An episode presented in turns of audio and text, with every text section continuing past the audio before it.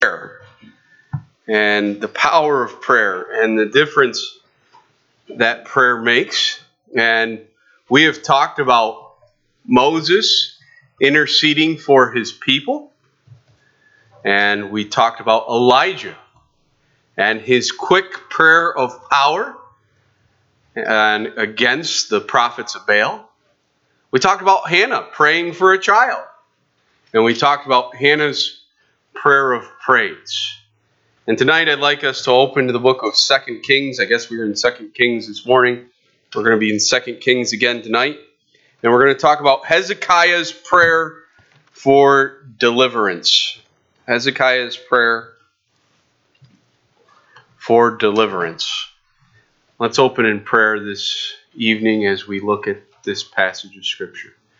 Dear Heavenly Father, I thank you that um, we can come to this house and to open your word and to find you to be faithful. And Lord, I pray that um, you might just bless us as we open the Bible, that you might grant us wisdom and understanding and give us clear knowledge of what is going on. And Lord, I just pray that you might be glorified in all that we do, all that we read, all that we say. Help us to learn from your word. In Jesus' name we pray. Amen. In 2 Kings chapter 19 in verse 14, 2 Kings 19 and 14, it says, And Hezekiah received the letter from the hand of the messengers and read it. And Hezekiah went up to the house of the Lord and spread it before the Lord. And Hezekiah prayed before the Lord and said, O Lord God of all Israel, the one who dwells between the cherubim. You are God, you alone. Of all the kingdoms of the earth, you have made heaven and earth. Incline your ear, O God.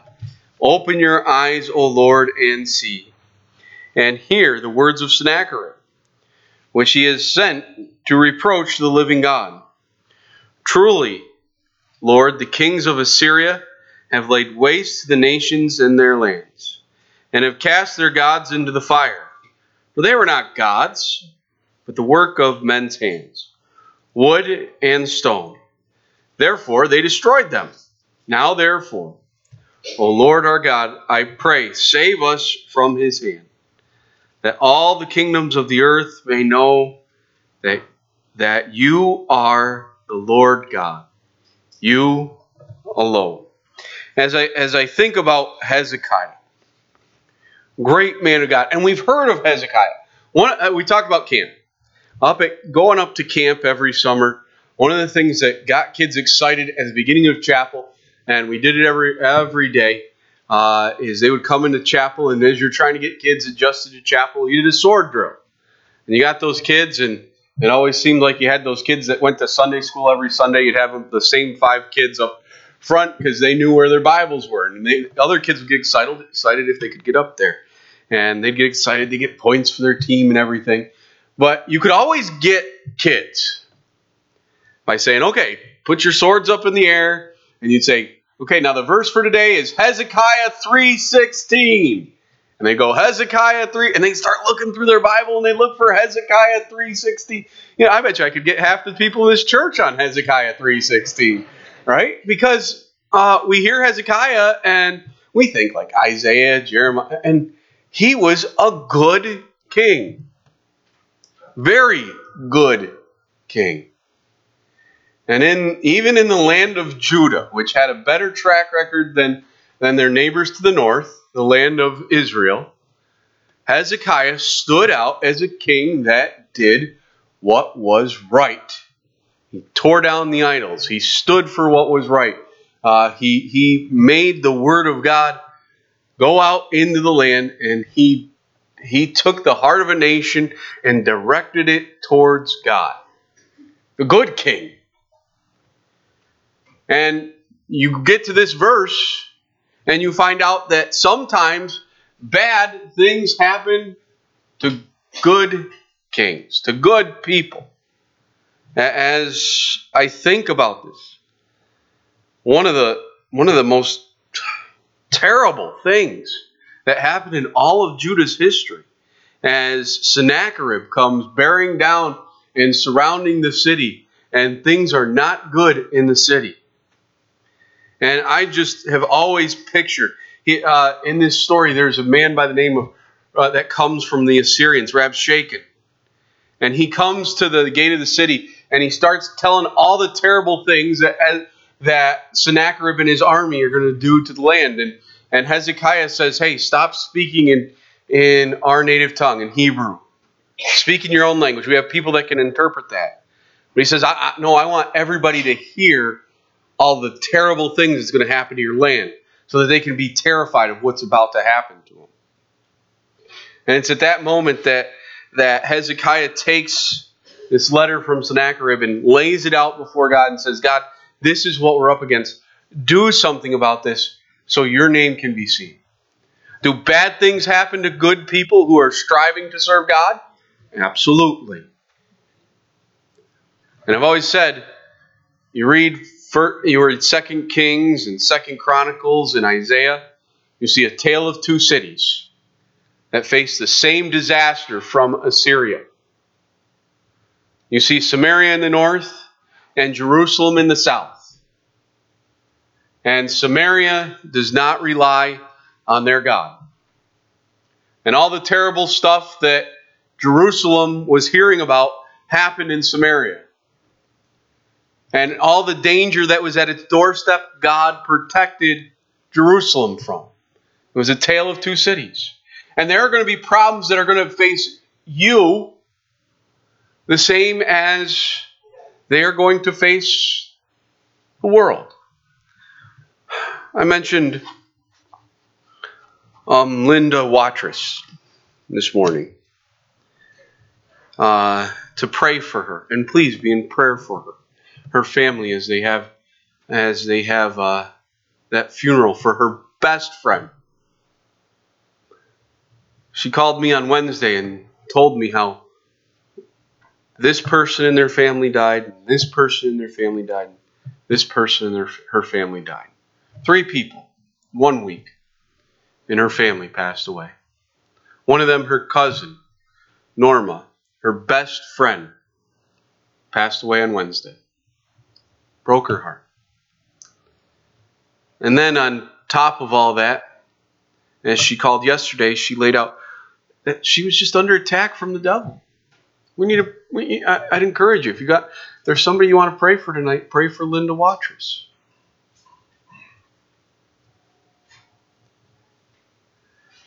And I told her that I'd be telling you guys to pray for her.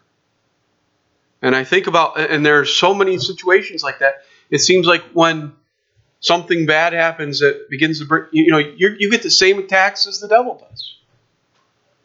But what are you going to do? Are you going to be like Hezekiah and pray for deliverance? Maybe you've heard me talk about um, Hezekiah and the, the siege of Jerusalem before. But I've said if you think through the Bible, Genesis to Revelation, Genesis to Revelation, think about the big stories in the Bible, the ones that get a lot of attention. And I get, oh, Noah's Ark and Moses and the Red Sea and Jesus dying on the cross and Samson and Gideon and uh, Peter and Paul. You know, Paul getting bit by a snake while he's shipwrecked. And we have these big stories in the Bible. But usually when I ask people about big stories in the Bible, I usually don't hear about Sennacherib attacking Jerusalem. But if you read the Bible cover to cover, other than Jesus dying on the cross for our sins, there is no narrative that's given more attention than the story of Sennacherib invading Jerusalem and Hezekiah's response for that. Did you hear that? like we talk about Christmas, the story of Jesus being born. We all we we know the story of Christmas and Jesus being born, every little detail because we talk about it. We spend every December talking about it. And, I'm not saying that that's a bad thing. the Bible does get a lot of attention to that. We even add in some things into that story that the Bible doesn't have in it. But the attention that the Bible gives to it, it it's, it's actually spends less time talking about Jesus being born than this story that we have here. Isn't that kind of something to think about? But I've done that exercise many times. I've said, tell me the stories that you think are like the biggest, most important, the Bible gives the most attention to. And I've never once had this story come up. Isn't that interesting? Nobody's ever said. Oh, usually, when I say the story of Sennacherib and Hezekiah, they go, "I've never heard that one." And but this is an important story, and surrounding it, the pivotal thing. This story is found in, like I said, Second Kings, Second Chronicles, and Isaiah. Is that Hezekiah takes these threats of Sennacherib and the Assyrian army, and all he does is he takes those threats and he says, God, I'm giving them over to you. Take this and help me. And you think about that. Sennacherib says, Hezekiah is going to go and he's going to tell you to go and pray to your God. Well, what's, uh, what have all the other gods of all the other nations done? And Hezekiah, in his prayer, he says, I know that other people have gone to their gods and they have prayed to their gods, but their gods are made of wood and stone, and when you throw them in the fire, they do nothing. We have an active God. What does it say in this passage of Scripture? We have a God who hears. I love the way that the Old Testament describes that. When they pray, they ask God and they say, God, incline your ear to our prayers. John Eldred was talking to me when he was coming into church this, this evening. I walked up the stairs, he walked up the ramp. He said, This ways seems a little bit easier, right? And then he said, That way seems a little bit longer, though. He was talking about the incline of that ramp going up. And when I think about that, I think about an incline. I, I talk to kids, and, and he demonstrated ninth grade science class perfectly because we talk about the distance principle. It's easier to walk up a ramp than it is to go up a stairs or to carry something straight up because you're going up that incline. You might have to take longer to get there, but the journey is going to be easier, right? When we pray and we think about God, inclining his ear to our request. You know, God, don't, don't you picture God like taking his ear and listening to you like this? Sometimes um, at camp, one of the things that I had to do is if there was something important to a kid, I had to get down to their level and listen to them. I knew that that was a big, important thing, and I had to stop. I had to get down, and I had to listen to their requests because I'd be going a million miles a minute. God does the same thing. He inclines his ear to us, He listens. Not only does it say in that passage of Scripture that He listens to our requests, He hears, but he, it also says He opens it Hezekiah asks that he opens his eyes and sees. And it's important that we understand that we have a God when we pray. He sees what's going on in our life. He knows. He is observant. And He hears our prayers.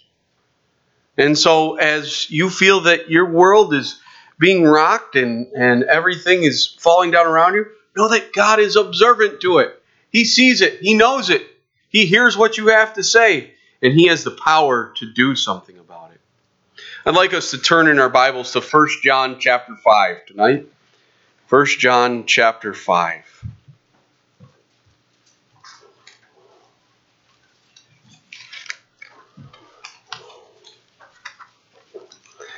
So we look in 1 John chapter 5 and verse 14. 1 John 5:14. says, Now this is the confidence that we have in Him, that if we ask anything according to His will, He hears us. And if we know that He hears us, whatever we ask, we know that we have the petitions that we have asked of Him. What about when you think about confidence? What do you have confidence in? Sometimes we have confidence in a car that it'll get us to where we are going. Sometimes does that confidence fail us? We have confidence when we, we invest money into something. We have confidence that there is going to be a return on our financial investment. Sometimes will that fail you? Absolutely. We put confidence in in maybe a sports player. Uh, you know, the, I was listening today. Um, I've liked basketball since I was a young teenage boy, and um, today I was listening. There's a lot of basketball teams that are putting their confidence in basketball players for next year, spending hundreds of millions of dollars. They can put their confidence in them, but in the split second, a knee can go pop, an ankle can be twisted, and a whole career of someone that you've just put your confidence in can be gone. But in 1 John 5, in verse 14, it says, Now this is the confidence that we have in him. If we ask anything in our name in his name, he hears us. And if we know that he hears us, whatever we ask, we know that we have the position, petitions that we have asked of him. We can have confidence in God. Uh, there's a verse um, that I've been looking at in Isaiah recently. And it says in there, we know and understand and believe that our God is the one true God and there is no other beside him. I love that. We know and understand and believe. We have a strong confidence that God is who he says he is. And we can have confidence in prayer. I'd like us to turn in our Bibles and we're going to spend a little bit of time in John chapter 17. John chapter 17. As we think about prayer, you can't leave out John chapter 17.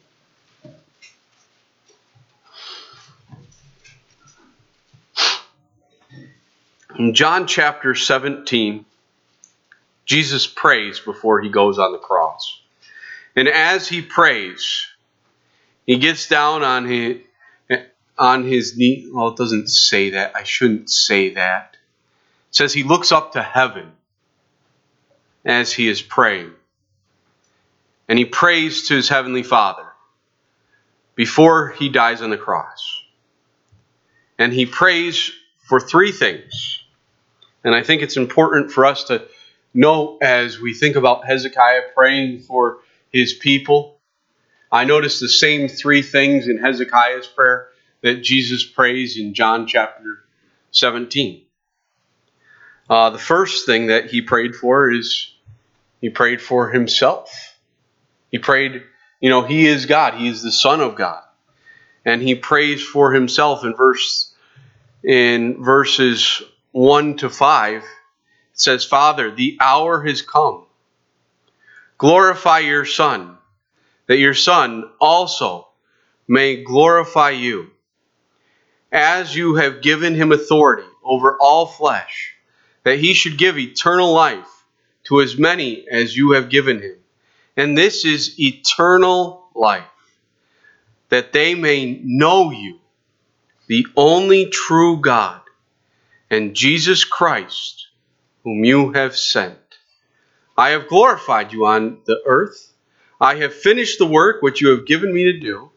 And now, O Father, glorify me together with yourself, with the glory which I had with you before the world was. So, the first thing that Jesus prays for in this prayer is he prays for himself.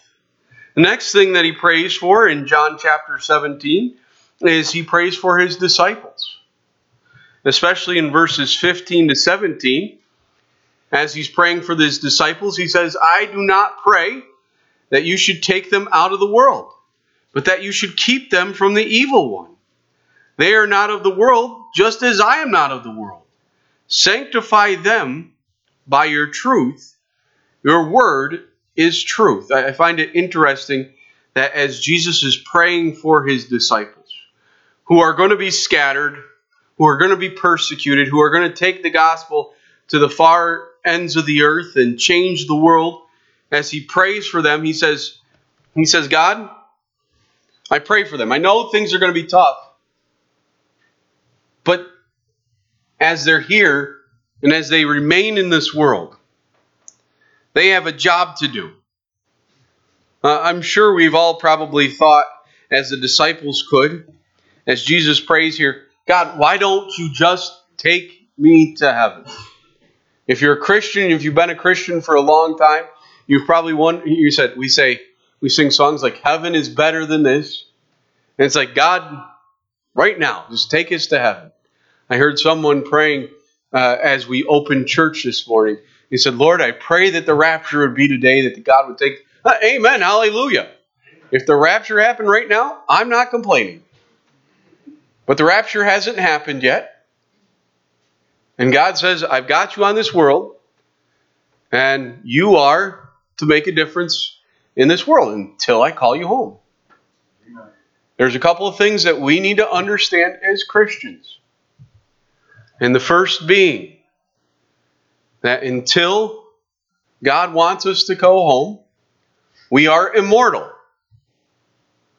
Is if God says it's not our time, we're going to be here until he decides to take us home, right? The next being that as Christians, if God's got you here still, you still have something that he wants you to do. You know what? We need prayer warriors. So if God's still got you here, you can be a prayer warrior. We need people sharing the gospel. So if God's still got you here, you can share the gospel. We need people training up, discipling. So if God's still got you here, He's got a job for you to do. And He's working on you. Read verse 17. Sanctify them by your truth. Your word is truth. He has a place where He wants you to be. I, I know uh, God has changed our lives. But how many people we have in here who are perfect today, just like Christ. And you're doing great and everything's wonderful and no problems at all, right? No. So, yeah. So that verse, verse 17, sanctify them through your truth, your word is truth, applies to us. He's praying for us that we'd be conformed to the image of his son. And another one, pray for all believers that they will have unity. Verses 20 to 22. I do not pray for these alone, but also for all those who will believe in me through their word. That's us, by the way. That they all will be as one, as you are one. As you, Father, are in me, and I in you that they also may be one in us, that the world may believe that you sent me. And the glory which you gave me, I have given them, that they may they may be one, just as we are one. Jesus prays for us to be unified as believers. That's that's so important. And I've been so so thankful and privileged to watch church family really act like a church family and to reach out and pray for others, to encourage each other, to be there. And we need to, as Christians, be unified and not divided. We need to be together. We need to encourage each other with love and good works. And we need to pray together. We need to be there for one another. We need to help each other.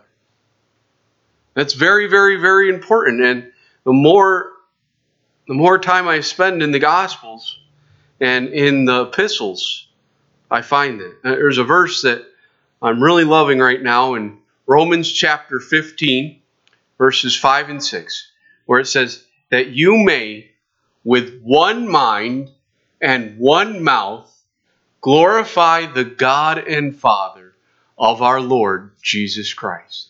We as Christians, we need to be joined together, unified in fighting the Christian life together, not divided. We need to have unity. Let's turn in our Bibles also this, this evening to Mark chapter 11. Mark chapter 11. In Mark chapter 11 and verse 24, we read that God can answer any prayer.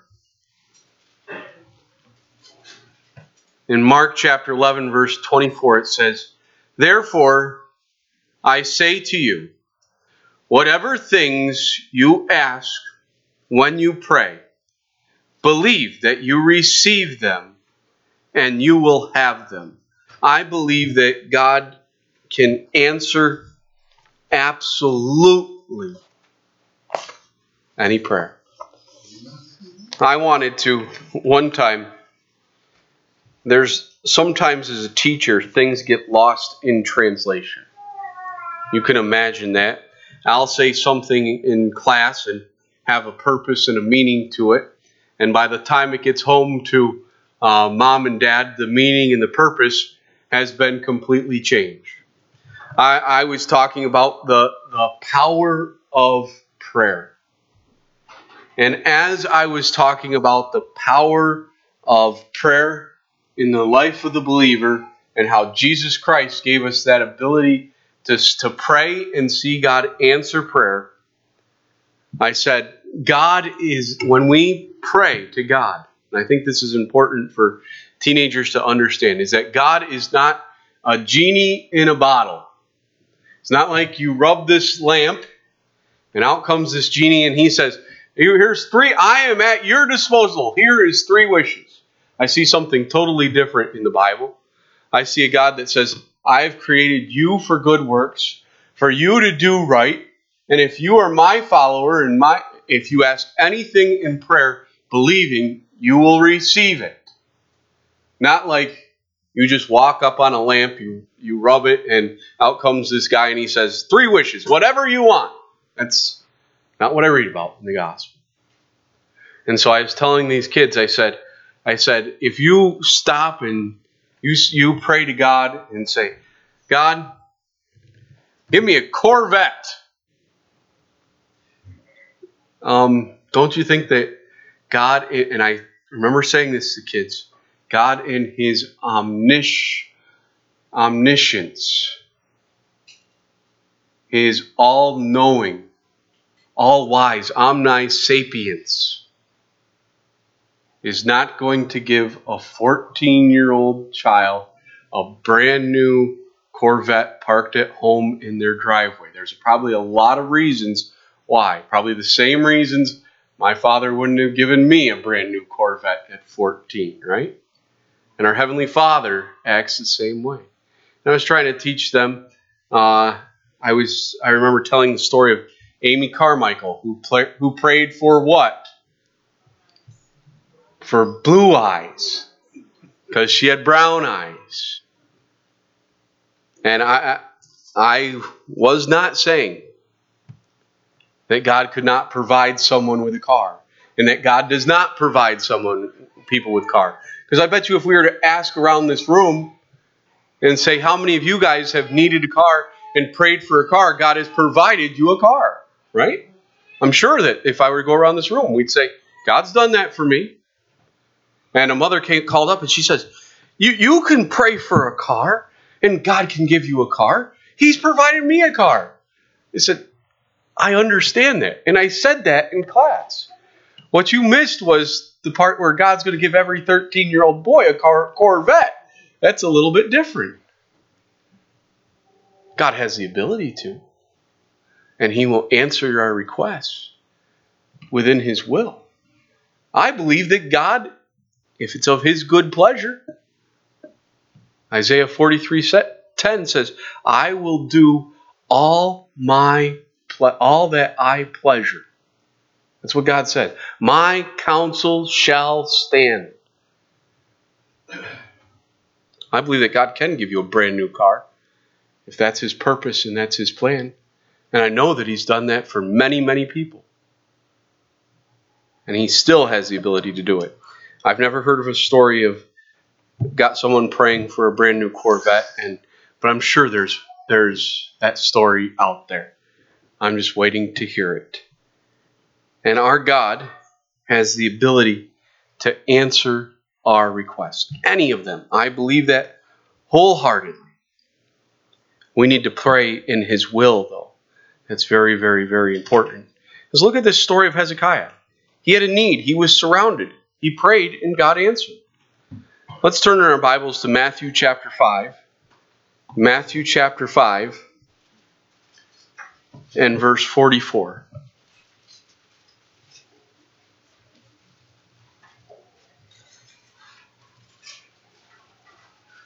Matthew chapter 5 and verse 44 says, But I say to you, love your enemies, bless those who curse you, do good to those who hate you, and pray for those who spitefully use you and persecute you. We need to make sure that we are praying for our enemies. And whether it be like Hezekiah and we're surrounded by an enemy and we need to say, God, this is a situation that I can't handle. See what's going on. Listen with your ears. And I pray that you'll do something about the Sennacherib in my life. Pray that. Love your enemies. If you're if you have someone in your life that is belligerent to you, pray for them. If someone is your enemy and you have no idea what you ever did to them, pray for them. Love them. Have you ever had an, an enemy that you just you just said, I have no idea what I've ever done to make that person mad? And you wish that it wasn't that way.